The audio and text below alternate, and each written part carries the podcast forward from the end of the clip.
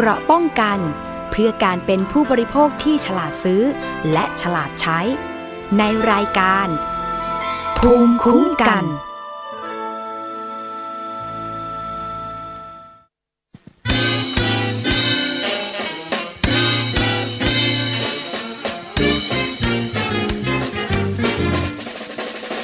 อยู่ไกลกังวล ชนชื่นชม หาดทรายและน้ำน้ำไกลเศร้า ไม่มีหาดไหน งามเทียมเท่าเคลื่อนครวนคลอเคล้าวอนลับฟังค่ำคืนไม่เงา เราเริงสุข ไม่มีความทุกข์ในมาบาง ได้ยินแต่เสียง ดนตรีอย่างสนุกกันทั้งยามค่ำคืน รุ่งอารุณแล้วฟ้าเรืองเรือ แต่ใจยังเหลือ ความเริงรื่น สนุกจริงหนอ คลอเสียงคลื่น โตลมช่ำชื้น ยามพริ้วผ่าน โน่นเดือนยังค้างฟ้าลอยเด่น แต่เราไม่เว้น ความสำราญ แข่งกันคอยรับที่วาวาน สนุกสนานกันเถิด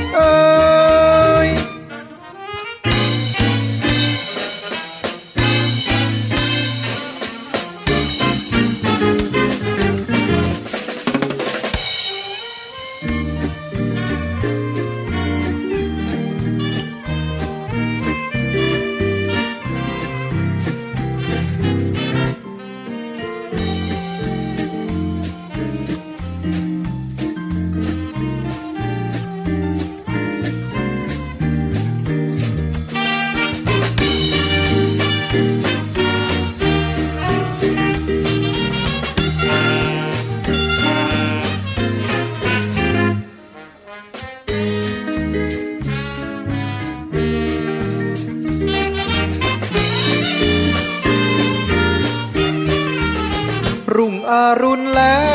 วฟ้าเรืองเรืองแต่ใจยังเหลือความเริงรื่น สนุกจริงหนอ คลอเสียงคลื่น โตลมช่ำชื้น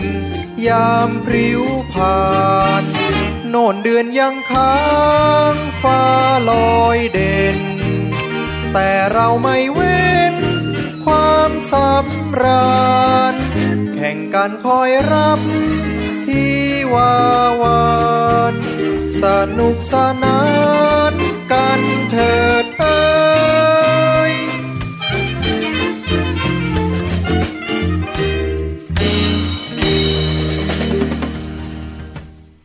สวัสดีค่ะ คุณผู้ฟังขอต้อนรับเข้าสู่รายการภูมิคุ้มกันรายการเพื่อผู้บริโภคกับดิฉันชนาทิพไพรพงศ์นะคะ วิทยุไทย PBS www.thaipbsradio.com แอปพลิเคชันไทย PBS Radio แล้วก็ facebook.com/thaipbsradiofan นะคะ คุณผู้ฟัง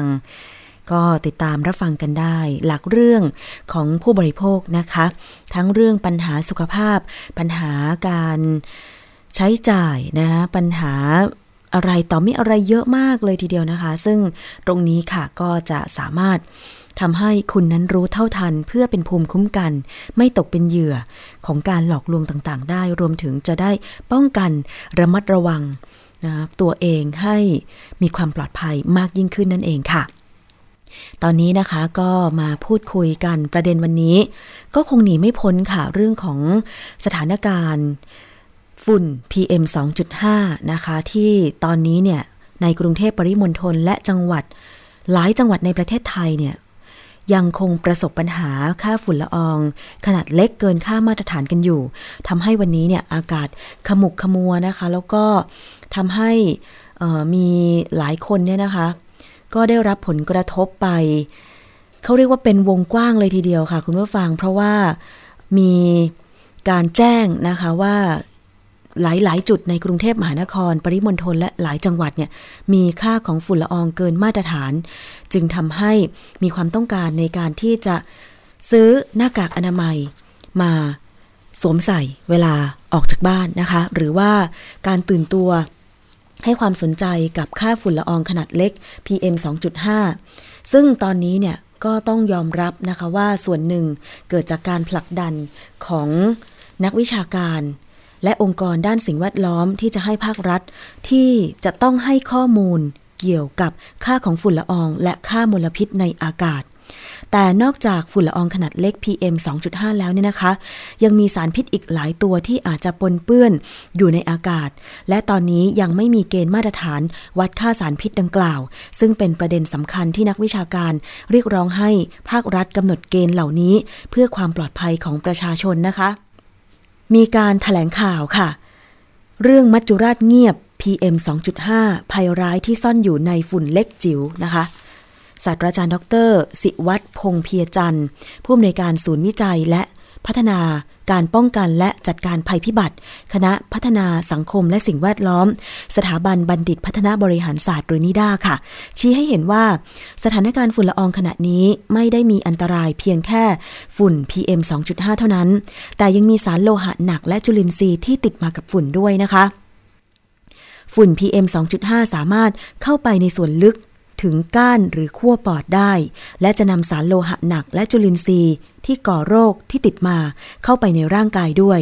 แต่ทุกวันนี้มีการกำหนดค่ามาตรฐานในการควบคุมมลพิษในอากาศไม่กี่ตัวเท่านั้น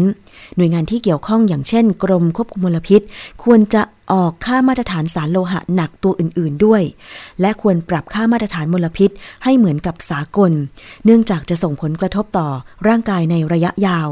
จากการทำวิจัยโดยดักจับฝุ่น จากสถานีตรวจวัดคุณภาพอากาศ 7 จุดหลัก ของกรมควบคุมมลพิษ มากกว่า 6 เดือน พบสารโลหะหนักแต่ส่วนใหญ่ไม่เกินค่ามาตรฐานสากล แต่ที่เกินมาตรฐานสากลก็คือแคดเมียมและทังสเตนค่ะ ทางด้านผู้ช่วยศาสตราจารย์ ดร รุจิการ นาสนิท รองคณะบดีฝ่ายวิชาการ อาจารย์ประจำภาควิชาเทคโนโลยีชีวภาพ คณะวิศวกรรมศาสตร์และเทคโนโลยีอุตสาหกรรม มหาวิทยาลัยศิลปากรก็กล่าวบอกว่า ประเทศไทยยังไม่มีค่ามาตรฐานของเชื้อจุลินทรีย์ในอากาศเช่นกัน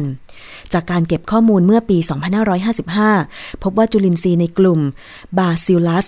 พบสูงมาก โดยชนิดที่พบสูงสุดก็คือแบคทีเรียบาซิลัส ซีเรียสนะคะ และพบสูงสุดใน 7 เขตก็คือ วังทองหลาง บางกะปิ ห้วยขวาง บางขุนเทียน ธนบุรี ลาดพร้าว และดินแดง ซึ่งถือเป็นเชื้อก่อโรคอาหารเป็นพิษค่ะ ส่วนอีกตัวหนึ่งก็คือบาซิลัสแอนทราซิส พบสูงสุดในเขตยันนาวา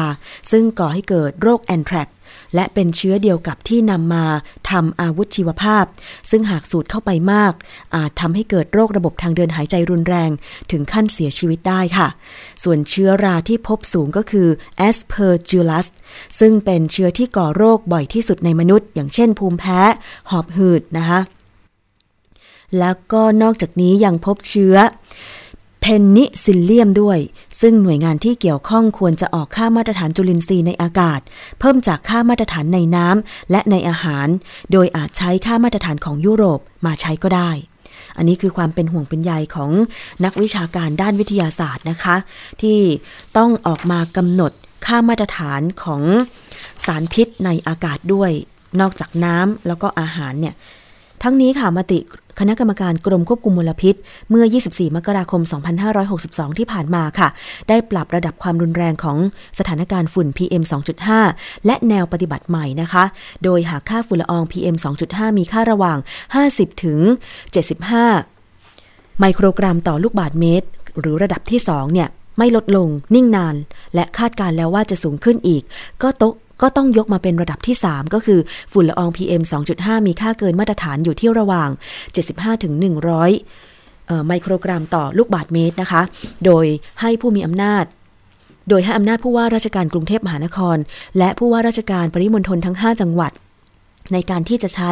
พระราชบัญญัติการสาธารณสุข และพระราชบัญญัติป้องกันและบรรเทาสาธารณภัย หรือกฎหมายอื่น ๆ เพื่อแก้ไขควบคุมพื้นที่ หรือควบคุมแหล่งกำเนิดมลพิษ ซึ่งจะก่อ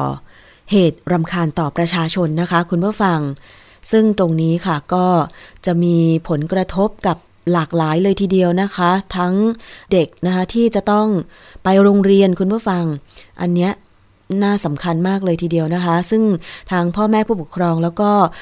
โรงเรียนเนี่ยก็ต้องดูแลนะคะว่าเด็กเหล่านี้เนี่ยนะคะจะดูแลตัวเองอย่างไร เพราะเขาไม่รู้เรื่องไม่มี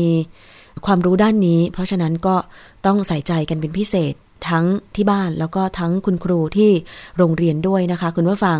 ซึ่งแนวทางที่กระทรวงสาธารณสุขให้ไว้ก่อนหน้านี้ก็คือว่าเเด็กๆเนี่ยนะคะ ถ้าโรงเรียนจะประกาศหยุดเรียนหรือไม่อย่างไร ในพื้นที่ที่โรงเรียนประเมินแล้วนะคะว่าอาจจะมีความเสี่ยงเนี่ยก็อยู่ที่ดุลยพินิษของโรงเรียนต่างๆ ซึ่งเราจะไปฟังเสียงนะคะ ของทางด้านศาสตราจารย์คลินิกเกียรติคุณนายแพทย์ปิยสกลสกลสัตยาธรรัฐมนตรีว่าการกระทรวงสาธารณสุขกันค่ะฝุ่นพิษเนี่ยรัฐบาลไม่เคยนิ่งนอนใจเลย ทุกหน่วยงานที่เกี่ยวข้องนะครับ ทุกกระทรวงโดยเฉพาะท่านนายกเองเป็นห่วงประชาชนเป็นอย่างยิ่ง โดยเฉพาะยิ่งถ้าของกระทรวงสาธารณสุขเราดูในเรื่องของสุขภาพประชาชน หลายคนถามว่าให้กระทรวงสาธารณสุขไม่เห็นทำอะไรเลย แต่ความจริงแล้วเรื่องของฝุ่นเนี่ยมันมีอยู่ในอากาศทั่วไปนะครับ สิ่งที่ทำได้ที่กระทรวงทำได้คือเราเตรียมทุกอย่างหนึ่งคือเตรียมความรู้ให้กับประชาชน เพราะว่าสิ่งที่จะป้องกันตัวเราได้คือตัวของเราเอง เพราะฉะนั้นความรู้ต่างๆ ที่กระทรวงสาธารณสุขพยายามที่จะให้ในเรื่องของการดูแลสุขภาพ เป็นสิ่งที่สำคัญที่ประชาชนทุกคนควรจะรู้ นั่นคือ ตอนที่ฝุ่นควันเยอะๆเนี่ยนะครับ ก็ต้อง เขาเรียกดูตามแอปพลิเคชัน หรือตามข่าวสารว่าตรงไหนมีเยอะตรงไหนมีน้อย เพราะว่าฝุ่นเนี่ยมันกระจายไปทั่วมันไม่ได้มีสม่ำเสมอในแต่ละแห่งที่เหมือนเหมือนกัน ถ้าเราหลีกเลี่ยงได้ เราควรจะหลีกเลี่ยง กิจกรรมที่ทำนอกสถานที่นี่คือยกตัวอย่างหรือถ้ากลุ่มเสี่ยงเช่น เด็กเล็ก ผู้ที่เป็นโรคเกี่ยวกับปอดอยู่แล้วก็ยิ่งต้องมีความระมัดระวังมากขึ้น อย่างนี้เป็นต้นนะฮะและกระทรวงสาธารณสุขเองก็เตรียมในเรื่องของถ้าท่านเกิดความ ไม่สบายขึ้นมาโรงพยาบาลทุกแห่งของกระทรวงสาธารณสุขเตรียมพร้อม เพราะฉะนั้นในการให้ทั้งข้อมูลความรู้ความระมัดระวังตัวเอง การป้องกันตัวเอง เช่น การใช้หน้ากากหรือการที่จะทำกิจกรรมต่างๆเนี่ยหรือควรจะอยู่ในบ้านในช่วงระยะเวลาเวลาใดเนี่ยเราให้ความรู้เหล่านี้กับประชาชนทั้งหมด และถ้าท่านเกิดไม่สบายขึ้นมาโรงพยาบาลทุกแห่งเตรียมพร้อม แต่ก็อยากจะเรียนว่าอย่าได้ตกใจนะครับ เพราะว่าเรื่องของการแพ้ในระยะเฉียบพลันเนี่ยทางกระทรวงทึ่งเครื่องติดตามอยู่ตลอดเนี่ยเมื่อเทียบกับปีที่ผ่านมาไม่ได้มากขึ้นในเรื่องของโรคภูมิแพ้ ที่ทางท่านผู้ในการสถาบันโรคผิวหนังเพิ่งรายงานให้ทราบเมื่อกี้เทียบกันระยะเวลาเดียวกัน เพราะฉะนั้นผมคิดว่าพวกเราไม่ต้องตื่นตระหนกดูแลตัวเอง และลักษณะของฝุ่นที่เพิ่มขึ้นเนี่ย ต้องดูข้อมูลให้ถูกต้องนะครับ ตัวเลขที่บางครั้งเราบอกโหมันขึ้นไปถึง 200 แล้ว ตัวเลขเป็นความแตกต่างนะใช้ภาษาอังกฤษเพราะเขาใช้คำว่า AQI ไปแล้วแปลว่า Air Quality Index ซึ่งเป็นการรวมฝุ่นทั้งหมดมันจะเป็นตัวเลขที่สูง แต่ฝุ่นที่น่าจะมีอันตรายคือเรื่องของฝุ่นละอองขนาดเล็ก เรียกว่า PM 2.5 มีค่าที่แตกต่างกันคือ ถ้าเมื่อไหร่เกิน 50เนี่ยเราถือว่าควรที่จะ หลีกเลี่ยงเป็นอย่างยิ่ง อันนี้ก็อยากให้ความรู้ ซึ่งจะเห็นว่ามีเอกสารอันนี้นะครับออกให้ให้ประชาชนที่จะแจกโดยทั่วกันจะจะจะมีข้อมูลทั้งหลายอยู่ในนี้ ซึ่งกระทรวงเองก็จะแจกสิ่งต่างเหล่านี้ให้กับประชาชนและสื่อได้รับทราบโดยทั่วกัน นี่คือหลักการและก็อยากจะย้ำว่าหนึ่งอย่าตระหนก อันที่สองคือดูแลตัวเองศึกษาข้อมูล เพราะไม่มีใครดูแลเราได้เท่ากับตัวเราเอง กระทรวงทำดีที่สุดก็คือ ให้ทั้งข้อมูล ให้ทั้งกระบวนการในการดูแล ให้ทั้งคำแนะนำและเตรียมพร้อมเมื่อมีความเจ็บป่วยเกิดขึ้น แต่จะเรียนว่าฝุ่นเหล่านี้ไม่ได้เกิดการเจ็บป่วยที่เฉียบพลันเป็นส่วนใหญ่ คือเป็นส่วนน้อยที่ทั้งไป แต่ผลกระทบคือผลกระทบในระยะยาว ซึ่งเราควรจะหลีกเลี่ยง และผมคิดว่าในระยะเวลาต่อต่อไปในปีต่อต่อไปนั้น เฉพาะการอย่างนี้ในประเทศไทยคงจะลดลง เพราะทุกคนร่วมมือกัน อยากจะเรียนว่าไม่ใช่เฉพาะภาครัฐนะครับ ภาคเอกชน และประชาชนทุกคนต้องร่วมมือกันในการลดผผลกระทบจากฝุ่นละออง คือลดการเกิดฝุ่นละออง ทุกคนมีส่วนในการทำให้เกิดฝุ่นละอองทั้งสิ้น ยกตัวอย่างเช่น ต้องไม่เผานะครับใบไม้กิ่งไม้อะไรก็ตาม พยายามไม่ใช้รถดีเซล เมื่อไปรับลูก อย่าจอดรถแล้วติดเครื่องทิ้งเอาไว้ เพราะนั่งอยู่ในรถแล้วแอร์มันเย็นสบายกว่าลูกจะเอาไปครึ่งชั่วโมง เราเพิ่มฝุ่นละอองในบรรยากาศให้กับส่วนรวม แล้วเราจะไปโทษใคร เราต้องช่วยกันทุกคน ถ้าคนไทยช่วยกันทุกคนผมคิดว่าภาวะฝุ่นพิษที่เกิดขึ้นในปีนี้เราจะผ่านไปได้อย่างดี และในปีต่อๆไปภาวะนี้จะไม่เกิดขึ้น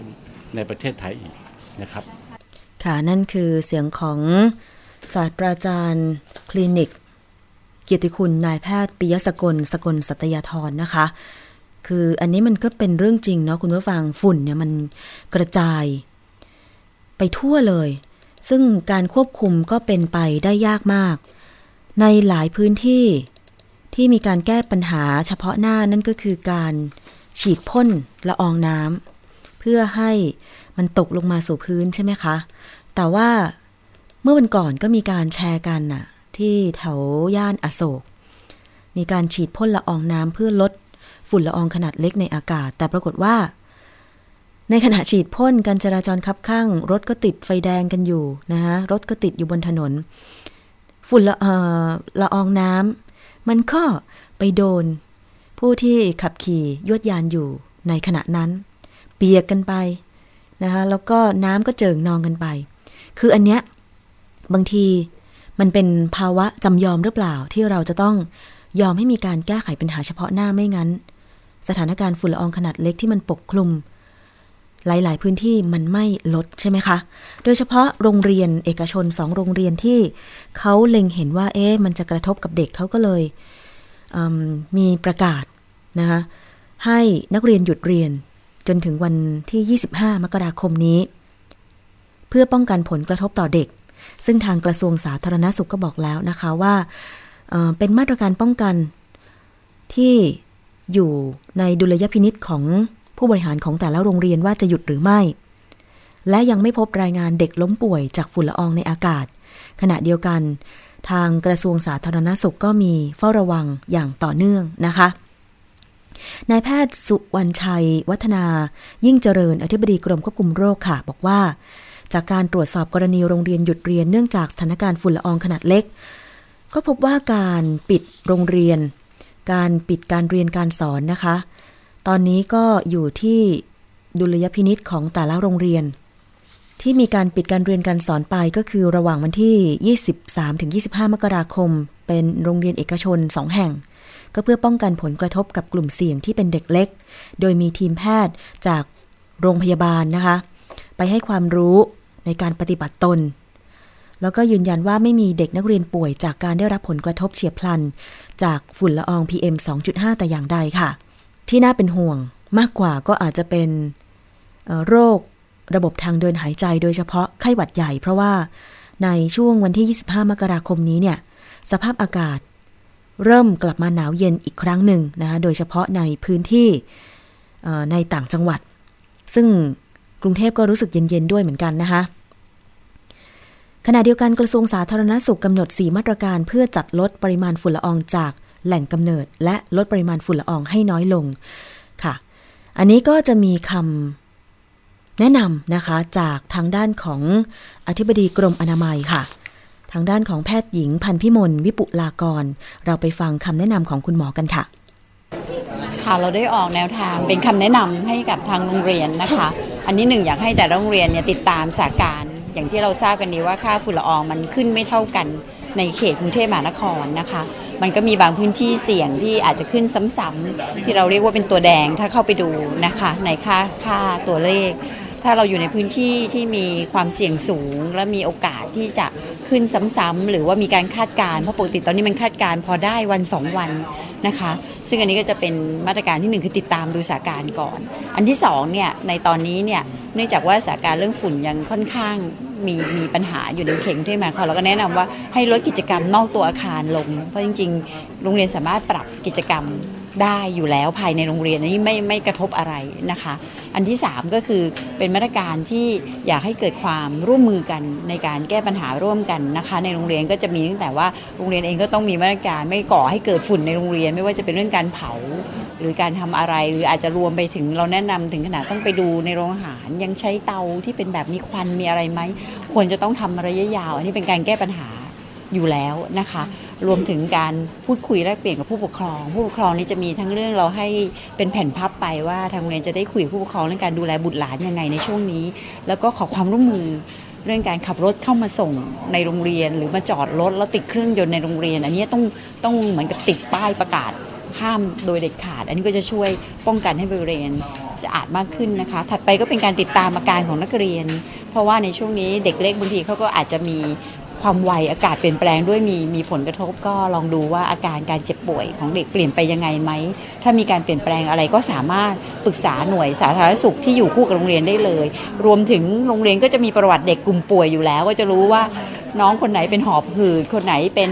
เป็นเป็นโรคทางเดินหายใจอยู่แล้วนะคะ ก็อาจจะร่วมกับครอบครัวเช็คอาการ เพราะว่าอาจจะมาเกิดอาการที่โรงเรียนก็จะได้ประสานผู้ปกครองก็จะได้ไปพบแพทย์โดยทันทีนะคะ อันนี้ก็เป็นแนวทางมาจนกระทั่งข้อสุดท้าย ก็คือโรงเรียนอาจจะเริ่มพิจารณาอย่างที่ว่าเอ๊ะมาตรการก็ทำครบหมดแล้ว แต่พื้นที่เราเนื่องจากเราไปอยู่ในพื้นที่ที่เป็นจุดมีโอกาสจะเป็นสีแดงเกินค่า 100 dpm 2.5 แล้วมีโอกาสเป็นซ้ำๆอยู่เรื่อยๆ แล้วพูดคุยกันแล้ว เห็นว่าเหมาะที่จะ ยุดการเรียนการสอน อันนี้โรงเรียนก็สามารถที่จะเริ่มดำเนินการได้เลยอะค่ะคุณหมอคะถ้าจริงๆแล้วเรื่องของการประกาศปิดโรงเรียนมันเป็นอำนาจหน้าที่ของใครคะถ้าจะมาอ่าจริง ๆแล้วอ่าถ้าเป็นกลุ่มโรงเรียนเฉพาะก็จะเป็นอำนาจหน้าที่ของโรงเรียนเองนะคะ เพราะว่าเราจะเห็นเลยอย่างกลุ่มโรงเรียนเอกชน อันนี้โรงเรียนสั่งปิดตัวเองได้อยู่แล้ว เพราะว่าเพราะเป็นกลุ่มเอกชน หรือโรงเรียนสาธิตซึ่งก็อยู่ในอำนาจในในในกลุ่มโรงเรียนแบบอย่างนี้ค่ะโรงเรียนเขามีอำนาจหน้าที่มีดุลพินิษในการดำเนินการได้เลยนะคะ แต่ว่าในกลุ่มค่ะนั่นคือเสียงของแพทย์หญิงพันพิมลวิปุลากรอธิบดีกรมอนามัยนะคะ ให้คำแนะนำในการปฏิบัติตัว ทั้งผู้ปกครองทั้งคุณครู แล้วก็จะได้ไปสอนเด็กนักเรียน แล้วก็ตรงนี้ก็หวังว่าถ้าทุกคนช่วยกันลด การที่จะก่อให้เกิดฝุ่นละอองขนาดเล็ก ไม่ว่าจะเป็นเรื่องของการใช้รถใช้ถนนนะคะ ที่ไม่ติดเครื่องรอนาน หรือว่าการดูแลเครื่องยนต์ให้อยู่ในสภาพดี ไม่ก่อให้เกิดฝุ่นละอองควันพิษอะไรต่างๆ เนี่ยมันก็สามารถช่วยได้เยอะ แต่สิ่งที่ดิฉันอยากจะอยากจะเสนอเป็นการส่วนตัวก็คือว่า ถ้าอยากจะให้คนลดการใช้รถยนต์ส่วนตัวลงเนี่ยทางรัฐควรจะให้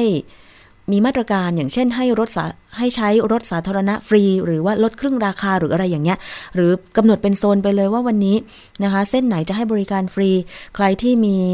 ออฟฟิศสำนักงานอยู่แถวนั้นก็ช่วยเดินทางไปด้วยรถสาธารณะจะได้ลดลดกันอะไรอย่างเงี้ยนะคะ คืออันนี้เป็นแนวทางที่อยากจะให้ทำจริง ๆ เพราะว่าเห็นบางประเทศเขามีบริการแบบเนี้ยนะคะ ขอให้สถานการณ์ฝุ่นมันเบาบางลงก่อนเท่านั้นเองนะคะ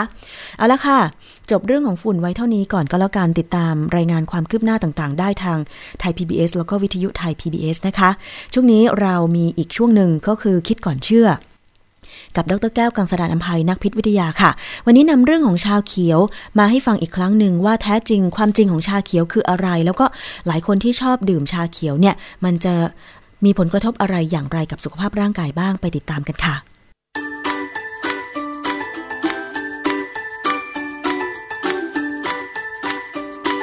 ช่วงคิดก่อนเชื่อ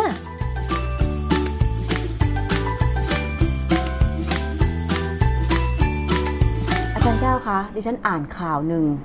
จาก BBC นะคะ เขาบอกว่าอาหารเสริม กินสารสกัดชาเขียวเพื่อสุขภาพ แต่สิ่งที่ได้คือต้องปลูกถ่ายตับ คือคุณคนนี้ชื่อคุณจิมแมคเคนเขาบอกว่าเขากินแคปซูลชาเขียวเพื่อรักษาสุขภาพในช่วงวัยกลางคน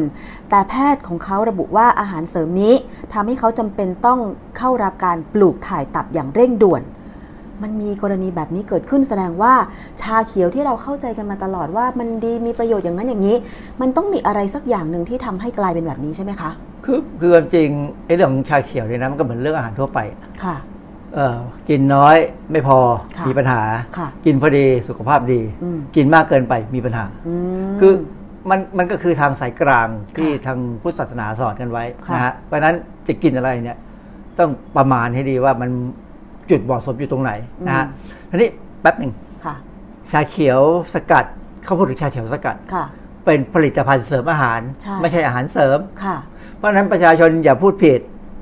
ถ้าถ้าผ่านฟังคลิปนี้แล้ว อย่าพูดผิดเด็ดขาด เพราะว่าอาหารเสริมเนี่ยมีอยู่ในพรบอาหาร มันหมายถึงอาหารที่เราเตรียมไปสำหรับให้เด็กกิน เด็กทารกหลังหนึ่งขวบกินเพื่อให้ชินกับการกินอาหาร เช่นอืมกล้วยบดบางคือคือฝรั่งเนี่ยเขาจะมี อาหารเสริมสำหรับเด็กจะขายเป็นเฉพาะเลยค่ะคนไทยก็ซื้อกินอย่างนี้นะค่ะแต่ถ้าอยากเป็นพวกชาเขียวสกัดเนี่ยเราเรียกว่าผลิตภัณฑ์เสริมอาหาร อืมหรือ dietary supplement ค่ะ นะฮะคราวนี้เราจะไม่พูดผิดแล้ว ค่ะ ผลิตภัณฑ์เสริมอาหาร แล้วยังมีอีกคำหนึ่งที่คนมักจะพูดผิดคือ องค์การอาหารและยา ซึ่งไม่ใช่ค่ะ ต้องสำนักงานคณะกรรมการอาหารและยา ค่ะ แต่ออยไม่เคยออกมาดีเฟนต์ตัวเองเลยนะ ผมดีเฟนต์ให้ประจำคือคือคำว่าสำนักงานกับองค์การเนี่ยมันต่างกัน หน่วยงานที่มีองค์การเนี่ย หน่วยงานนั้นจะเป็นหน่วยงานหารายได้อืมเข้ากับรัฐ เช่น องค์การเภสัชค่ะนะองค์การฟอกหนังอืมองค์การปลาอะไรอะไรอะไรองค์ตลาดการปลาตลาดปลาอะไรพวกเนี้ยค่ะนะหรือองค์การยางค่ะพวกนี้หารายได้เข้ารัฐนะฮะเขาถึงเรียกองค์การ แต่ถ้าเป็นสำนักงานเนี่ยหมายถึงจริงๆเป็นหน่วยราชการที่มีฐานะเท่าเท่ากับกรมค่ะแต่การบริหารจริงๆแต่จะมีเอ่อมีกรรมการค่ะสำนักงานคณะกรรมการ คือพออหรือหรือเลขาธิการเนี่ยเลขาธิการที่จะเป็นหัวหน้าหน่วยค่ะราชการเนี่ยจะทำอะไรแต่ต้องฟังคณะกรรมการค่ะนะอย่างออยเนี่ยเขาจะมีคณะกรรมการอาหาร คณะกรรมการยา คณะกรรมการเครื่องมือแพทย์ คือออยนี่มีห้าพรบที่ค่ะถือไว้นะเป็นองค์กรประหลาดมากนะมีห้าพรบถือไว้เนี่ย มีอำนาจเยอะแยะนะค่ะอะคราวนี้กลับมาที่ชาเขียว คือชาเขียวเนี่ย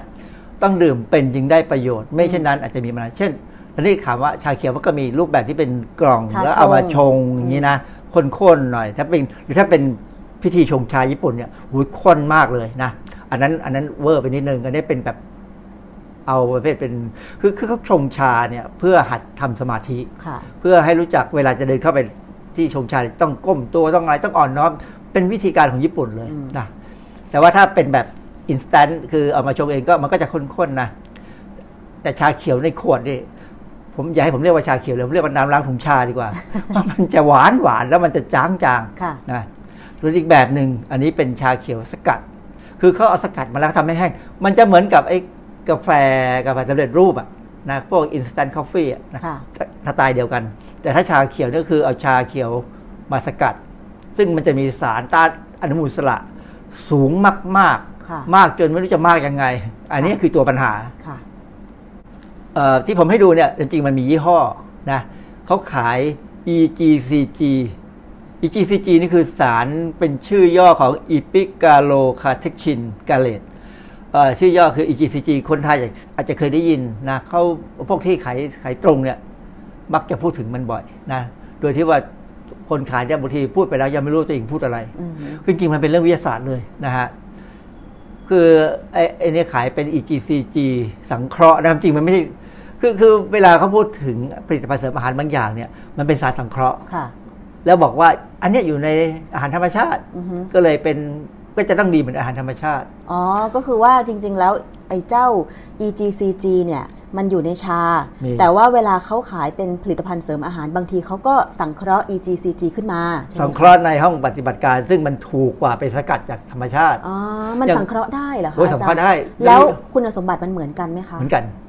ก็เหมือนวิตามินซีเนี่ยค่ะที่เรากินเป็นเม็ดเนี่ยสังเคราะห์หมดแหละอือฮึแต่บางคนเขาบอกว่าไบโอวิตามินซีมันหมายความว่าไงตอนแรกเราดูแล้วก็เออมันน่าจะหมายความว่าวิตามินซีสกัดมาจากส้มสกัดธรรมชาติอือฮึไม่ใช่อะ เขาเอาสารบางอย่างที่จากธรรมชาติใส่ลงไปอือฮึสารสกัดออกมา ซึ่งอาจจะไม่มีอะไรเลย แค่สกัดเฉยๆให้มีกลิ่นมีรสแล้วผสมลงไปกับวิตามินซีสังเคราะห์อือฮึแล้วก็เขียนว่าไบโอวิตามินซีซึ่งค่ะผู้บริโภคก็จะเข้าใจอ๋อเป็นสารคือผู้บริโภคเข้าใจว่าอะไรที่มาจากธรรมชาติจะดีกว่าสังเคราะห์ โดยเฉพาะคำว่าไบโออะไรอย่างเงี้ยอาจารย์ มันหลอกเลยอือฮึคือคือมันเป็นเทคนิคการทำให้ผู้บริโภคเนี่ย เทคนิคทางการค้าอืมซึ่งไม่ใช่เทคนิคทางวิทยาศาสตร์ค่ะถ้าวิทยาศาสตร์ก็จะบอกว่านี่สังเคราะห์ค่ะอย่างสมมติว่าอ่าวิตามิน B12 ค่ะซึ่งเมื่อก่อนที่สมัยโบราณเนี่ยเราต้องสกัดจากเนื้อสัตว์ค่ะเพราะฉะนั้นคนที่เป็นมังสวิรัตจะไม่กินวิตามิน B12 เขาบอกค่ะว่ามันมาจากเนื้อสัตว์อืมปัจจุบันนี้สังเคราะห์หมด มันต้องกินได้เลย และต้องกินด้วย เพราะคนที่กินมังสวิรัตเนี่ยมันจะขาด B12 ค่ะนะ ต้องกินนะฮะ ถ้าไม่กินคุณจะมีปัญหาเกี่ยวกับโรคเลือดค่ะ อันนี้ให้ดูตัวอย่างว่าเขาขายเป็นแคปซูลขายเป็นอะไรไอเนี่ยคือตัวปัญหานะคือมันมันเข้มข้นมาก คือคือในการในเว็บไซต์เขาเนี่ยเขาพูดเป็นเชิงว่า ดื่มชาเขียวลดความเสี่ยงมะเร็งและโรคหัวใจ นั่นคือดื่มชาเขียว แต่เขาไม่ได้หมายความว่ากินสารสกัดจากชาเขียว หรือกินสารสกัดไอตัวที่สังเคราะห์นี่เลยนะค่ะคนละเรื่องกันนะฮะจากเว็บหนึ่งเขาบอกว่าควรรู้กินชาเขียวมากไปเป็นอันตรายต่อร่างกายหรือไม่ แล้วอันนี้ก็มีข้อมูลยาวเลย คือคือข้อมูลเขาเนี่ย ถูกต้องไม่มีปัญหานะเขาบอกว่าในอังกฤษเนี่ยมีคนดื่มชาสมุนไพรบำรุงสุขภาพ วันละสามแก้วแล้วทำให้ตับเธออักเสบอันนี้เขาพูดถึงชาสมุนไพร คือความจริงเวลาพูดถึงชาเขียว มันก็รวมไปถึงชาสมุนไพรอื่นๆ เพราะว่ามีชาเยอะเลยเมืองเยอะไทมากยชาใบหมอน โอ้ยนับไม่ถ้วน คือคือคือถือว่าคนที่ชาเขียวเนี่ยมันจะมีคาเฟอีนด้วยค่ะนะหรือชาธรรมดาชาดำก็มีคาเฟอีนค่ะเขาก็ไปเลี่ยงไปไปดื่มชาใบหม่อนอืม ชาใบหม่อนนี่มีสารต้านอนุมูลอิสระสูงมากอือฮึนะเราเราก็ทำวิเคราะห์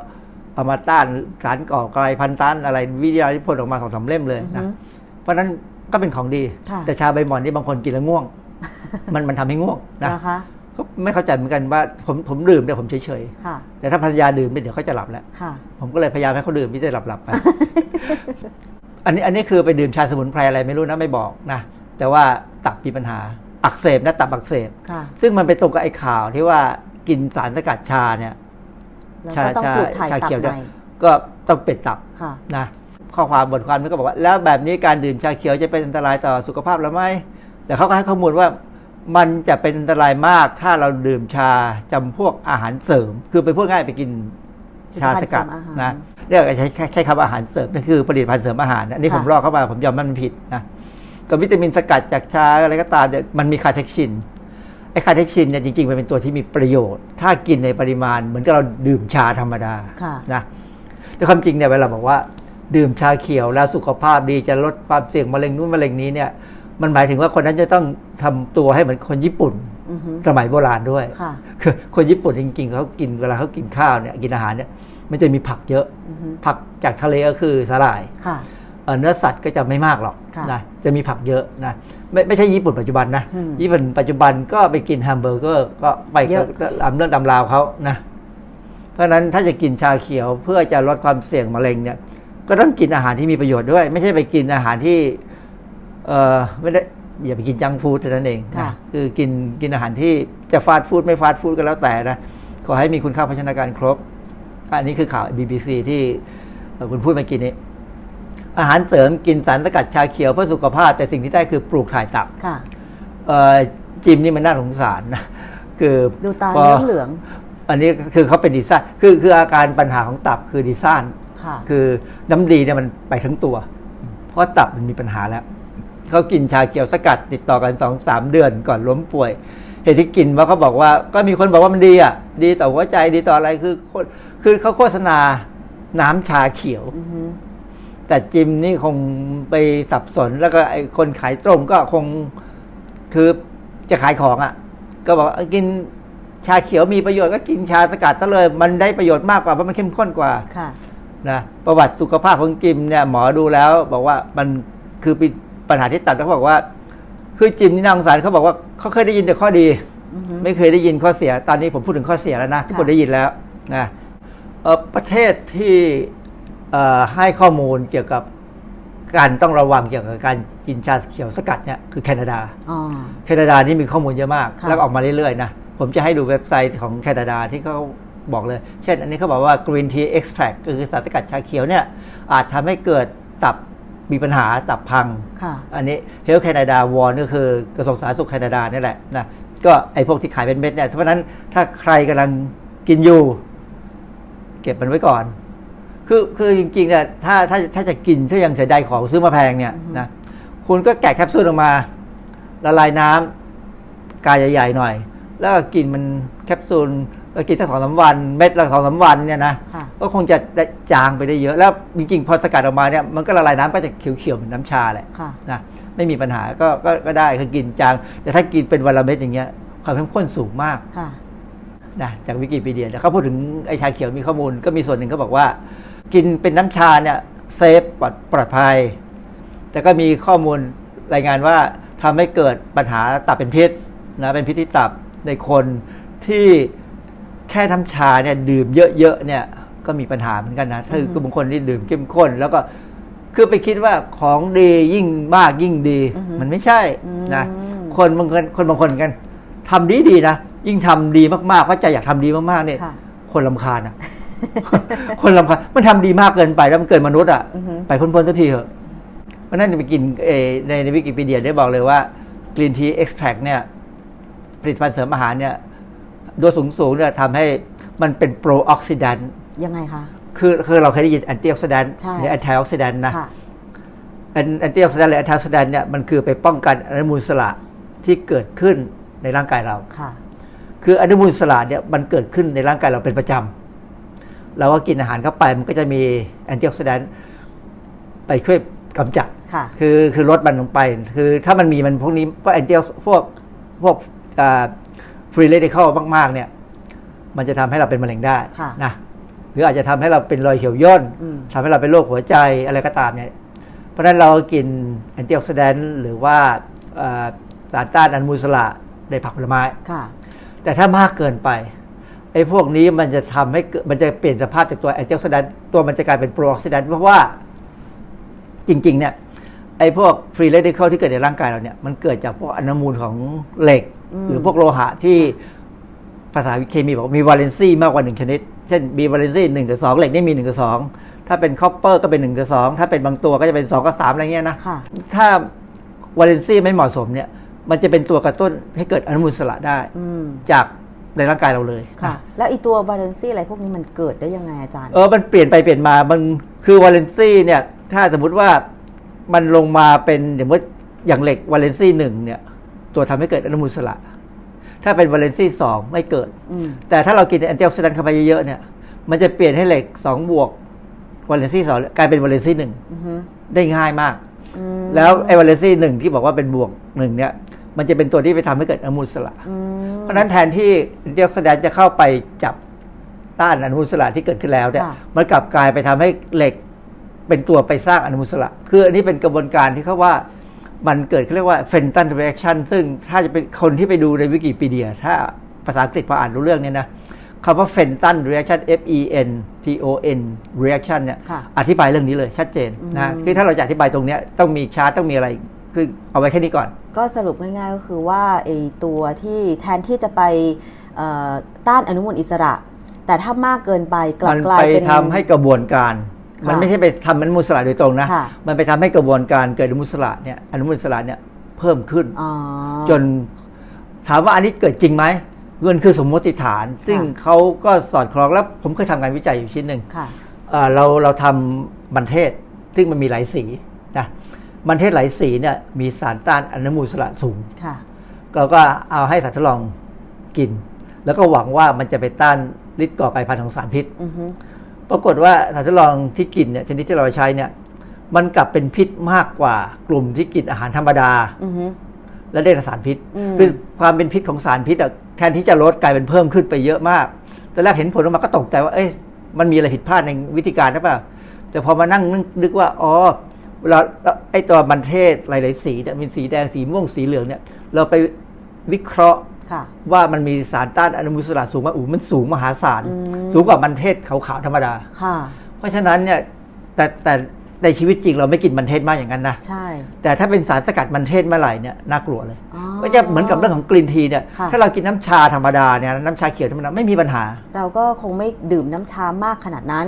ต้องกินเป็นโอ่งเออถึงจะได้ ถึงจะได้สารเท่ากับสารสกัดหนึ่งเม็ดปกติเรากินถ้าชาทั่วไปหรือชาเขียวเนี่ยอะเอาง่าย ๆ คนใกล้ตัวดิฉันเนี่ยชงชาแต่เป็นชาจีนกินวลกา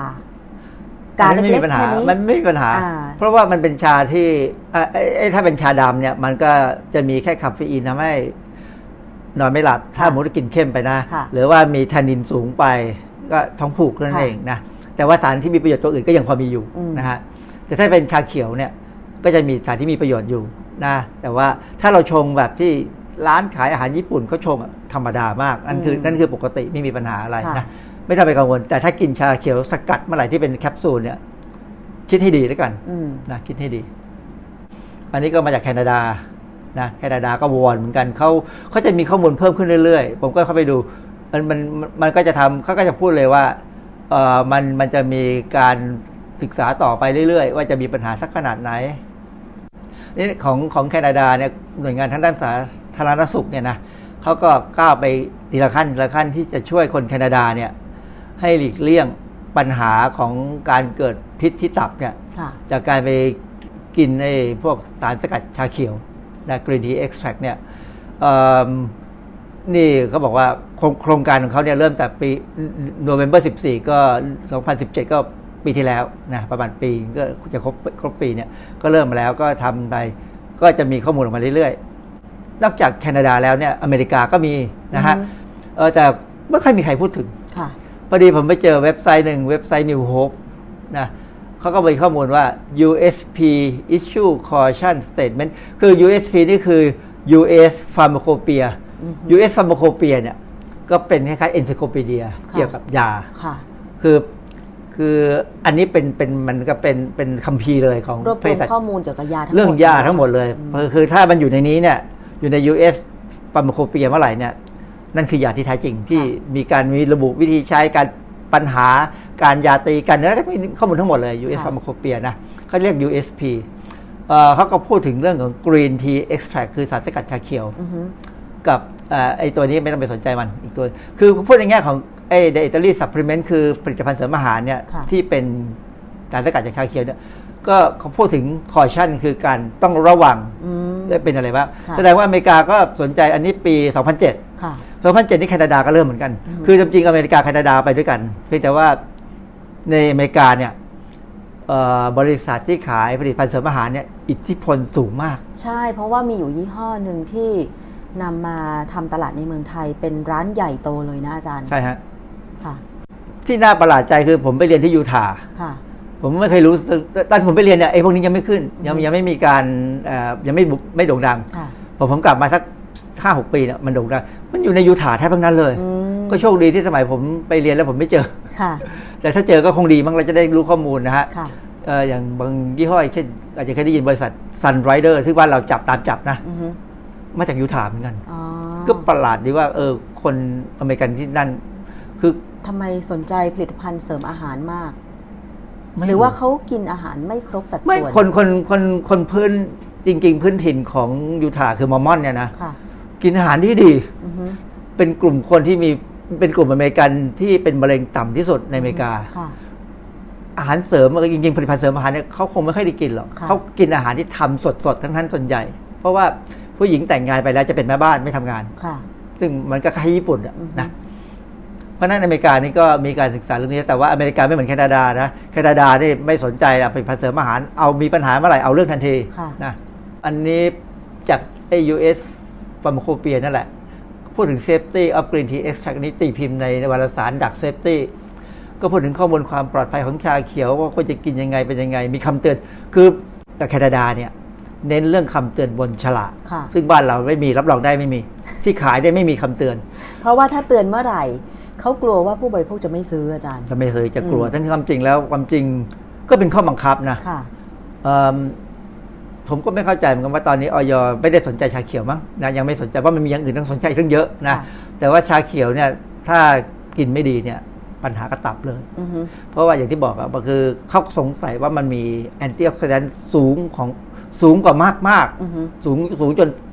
เป็นอันตรายไปเลยค่ะนะของดีที่ดีเกินไปค่ะ บทความหนึ่งในวารสาร Food and Chemical Toxicology ซึ่งเป็นวารสารที่ทางด้านพิษวิทยาเนี่ย ถ้าใครไม่รู้จักไม่ใช่นักพิษวิทยา เพราะมันเป็น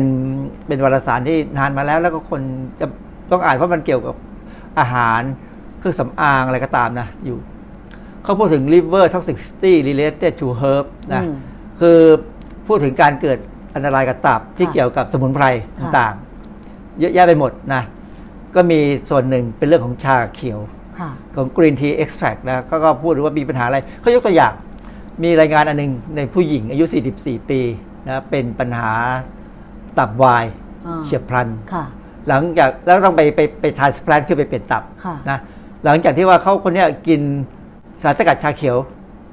720 มิลลิกรัมต่อวัน ซึ่งมันก็ดูไม่เยอะนะ ยังไม่ถึงไม่ถึงพันกรัมเลย ยังไม่ถึงกรัมค่ะเพื่อจะกินเพื่อลดน้ำหนัก คือสารสกัดชาเขียวที่มีขายตอนนี้ที่โฆษณาขายกันอยู่ก็คือลดน้ำหนัก อืมใช่ ซึ่งถามว่าจริง ๆ เนี่ยอ่อสารสกัดชาเขียวเนี่ยมันจะช่วยลดน้ำหนักได้ไหม ถ้ากินเป็นกินถูกต้องแล้วกินในปริมาณที่เหมาะสมเนี่ยกินแล้วต้องออกกำลังกายค่ะถึงจะลดอือฮะถ้ากินแล้วนั่งเฉยๆยังไงก็ไม่ลดค่ะ คือในบทความวิชาการที่ผมที่ผมเคยพูดไปว่าสารสกัดชาเขียวเนี่ย มันเป็นเทอร์โมเจนิกคอม u n d คือไปเร่งการ ใช้ไขมันให้เป็นพลังงานเร่งการเผาผลาญไขมันเร่งการเผาผลาญค่ะคือถ้าเราเราออกกำลังกายธรรมดาเนี่ย เราจะใช้น้ำตาลใช้แป้งในร่างกายเราก่อนค่ะจนพยายามจนมันมันจะหมดอะถึงจะไปเอาไขมันมาใช้ค่ะแต่ถ้าเป็นสารสกัดพวกที่เป็นเทอร์โมเจนิกคอม u n d เนี่ย เช่นน้ำชากาแฟค่ะนะพวกนี้มันจะมีสารที่ไปกระตุ้นการใช้ไขมันเร็วกว่าปกติอืมซึ่งอันนี้จะดีเพราะว่าพอเรามาใช้ปั๊บเนี่ย เวลาเราเล่นกีฬาไปนานๆเนี่ยเวลาเราเริ่มจะช็อตแป้งน้ำตาลที่มีอยู่จะอันนี้มาช่วยค่ะจะไม่ช็อตอืมนะแต่ต้องใช้เป็น อันนี้ต้องเป็นนักวิชาการกีฬาค่ะเขาถึงจะใช้พวกนี้เป็นนะอาจารย์แล้วทำไมข้อมูลมันออกมาเนี่ยนะคะว่า การที่กินผลิตภัณฑ์เสริมอาหารสารสกัดชาเขียว แล้วมันมีผลต่อตับ ก็อย่างที่บอกเลยว่า คืออะไรที่กินเข้าทางปากเนี่ย ทางที่ไปอันแรกเลยคือตับอือฮึ สารอาหารทุกอย่างต้องไปที่ตับ ถ้าดูดซึมด้วยลำไส้เล็กนะค่ะมันจะมีเส้นเลือดจากลำไส้เล็กไปตับตรงค่ะเลย เพราะฉะนั้นตับเป็นอวัยวะแรกที่จะเจออ๋อเป็นประการด่านแรก พอถ้าใครกินสารตัวนั้นเข้าไปเยอะๆ พอตับเข้าไปส่งไปที่ตับเยอะตับมันทนไม่ไหวมันเหนื่อยอ๋อมันเหนื่อยมันทำงานมันพยายามจะช่วยแล้วมันพยายามจะขับสารนั้นออก ใช่ มันพยายามจะแก้ปัญหา แต่ว่ามันเป็นโปรออกซิแดนต์แล้วมันมากจนมากจนตับ ถึงจุดหนึงก็พังไปเลยทนไม่ไหวเออเขาเรียกว่าตับพังอะนะฮะค่ะเพ ราะฉะนั้นก็ก็ต้องเปลี่ยนตับเลยค่ะ มันเป็นกรณีที่คนพยายามกินเพื่ออันที่หนึ่งกินลดน้ำหนัก อันที่สองกินเพราะตัวเองคิดว่าตัวเองเนี่ยไม่ปลอดภัยค่ะอาจจะเจออนุมูลอิสระคิดว่าจะไปต้านที่ไหนได้มันไปเสริมสิอืมคือปริมาณน้อยๆหรือปริมาณที่เป็นอยู่ในน้ำชาเนี่ยไปไปไปต้านได้ไปค่ะช่วยได้ แต่ปริมาณที่สกัดเนี่ยมันเยอะเกินเยอะ อย่างที่ผมก็จะบอกอะนะดีเกินดีค่ะมีบทความสุดท้ายที่เอามาให้ดูอีกอันหนึ่ง อยู่ใน World Journal Gastroenterology เนี่ยมันเป็นเกี่ยวกับทางด้านระบบทางเดินอาหารเนี่ยค่ะเขาก็บอกว่าไอ้ green tea extract เนี่ยเป็นเป็นมีศักยภาพในการทำให้เกิด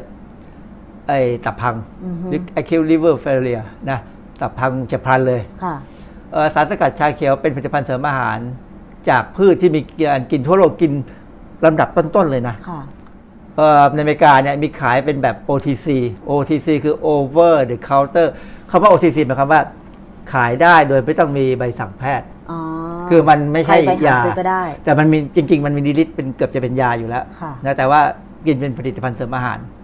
แล้วมีขายเป็นต้องกว่าร้อยชนิดอือฮึนะเพื่อใช้ลดน้ำหนักค่ะคือคืออเมริกาเนี่ยผจญกับปัญหาคนน้ำหนักเกินเยอะมากอือฮึเพราะฉะนั้นถ้าใครมีการเอามาอะไรอะไรก็ตามที่สัญญาว่าจะลดน้ำหนักได้เนี่ยขายดีอือฮึธุรกิจเป็นร้อยร้อยๆล้านเหรียญเลยค่ะนะเพราะฉะนั้น อิทธิพลสูงมาก แม้ว่าจะดูปลอดภัยแต่ก็มีข้อมูลที่เชื่อมไปถึงการเกิดพิษที่ตับ จนเกิดอาการตับวาย เพราะฉะนั้นอันนี้ก็เป็นเรื่องที่เป็นการให้ความรู้ เราไม่ได้ไม่ได้ห้ามนะนะถ้าจะกินก็ก็กินแล้วก็ก็ขอให้รู้ตัวว่าเสี่ยงค่ะ เพราะฉะนั้นถ้าจะกินให้พอดีก็คือกินน้ำชาเขียวธรรมดา ไม่มีปัญหาค่ะนะครับ แล้วการที่มีชาเขียวแบบว่าผสมนมผสมน้ำตาลเอ่อแล้วก็เป็นผลิตภัณฑ์ที่แบบบางทีอยู่ในร้านแบบ ขายในราคาแพงๆเหรอคะอาจารย์เอ่อขึ้นอยู่กับว่ามันเป็นชาเขียวที่ควรจะกินไหมคือถ้าเป็นชาเขียวใส่ขวดเนี่ยไม่ว่าจะขายในประเทศไหนนะร้อยทั้งร้อยหวานจ่อยอือฮึแล้วก็จางจืดค่ะ คือคือเหมือนน้ำล้างถุงชา หวานจ่อยจากน้ำตาล แต่ว่าแต่จางจางจืดจืด เพราะว่าจ้ะมีปริมาณชาเขียวน้อยมากน้อยมาก มันมันคือคือใส่มากมันจะออกขมอ๋อ คือธรรมชาติเนี่ยถ้าใครกินชาแล้วบอกไม่กลัวขมนะก็อยากกินชาค่ะกินชาต้องขม เพราะมันขมแน่ใช่ๆนะฮะชาอะไรก็ขม แต่มันขมถ้าเป็นชาดำเนี่ยนะขมแต่มันจะให้ความแต่ละมันจะเปลี่ยนเป็นเป็นชุ่มชื่นค่ะนะเป็นเป็นอะไรเป็นทำให้เอ่อเราไม่ไม่ไม่คอแห้งอะค่ะนะคือมันยังเดี๋ยวผมต้องดื่มชาเลยครับจิบน้ำชายามดื่มบ่ายน้ำชาอะไรอย่างเงี้นะยฮะนะคะคือน้ำชาเนี่ยจะมีประโยชน์ ถ้าดื่มเป็นผมต้องบอกว่าหัวข้อนี้คือ ดื่มชาต้องให้ต้องดื่มเป็นจะได้ประโยชน์นะค่ะอย่าไปหลงว่าโอ้ของดีจะต้องเป็นสกัดเลยกินมันประหยัดดีอือฮึกินแคปซูลหนึ่งกินได้ร้อยช่วยร้อยถ้วยอย่างเงี้ยอือฮึมันมันเกินไป มันเกินไปนะคะ แล้วก็เวลาคุณได้ยินโฆษณาเกี่ยวกับผลิตภัณฑ์เสริมอาหารใด ๆ ก็ตาม ไม่ว่าจะเป็นชาเขียวหรือผลิตภัณฑ์ใดๆเนี่ยนะคะ ต้องยังคิดก่อนว่าถ้ามันเป็นสารสกัดคือมันมีปริมาณของสารนั้นเยอะเกิน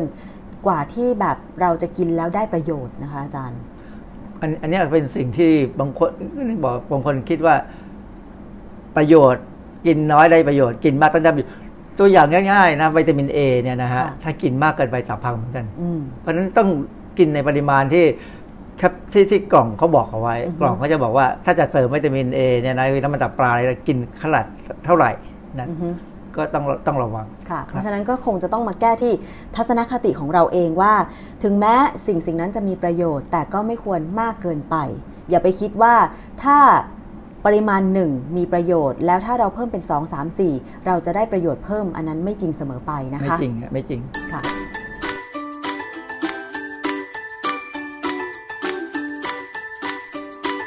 ช่วงคิดก่อนเชื่อ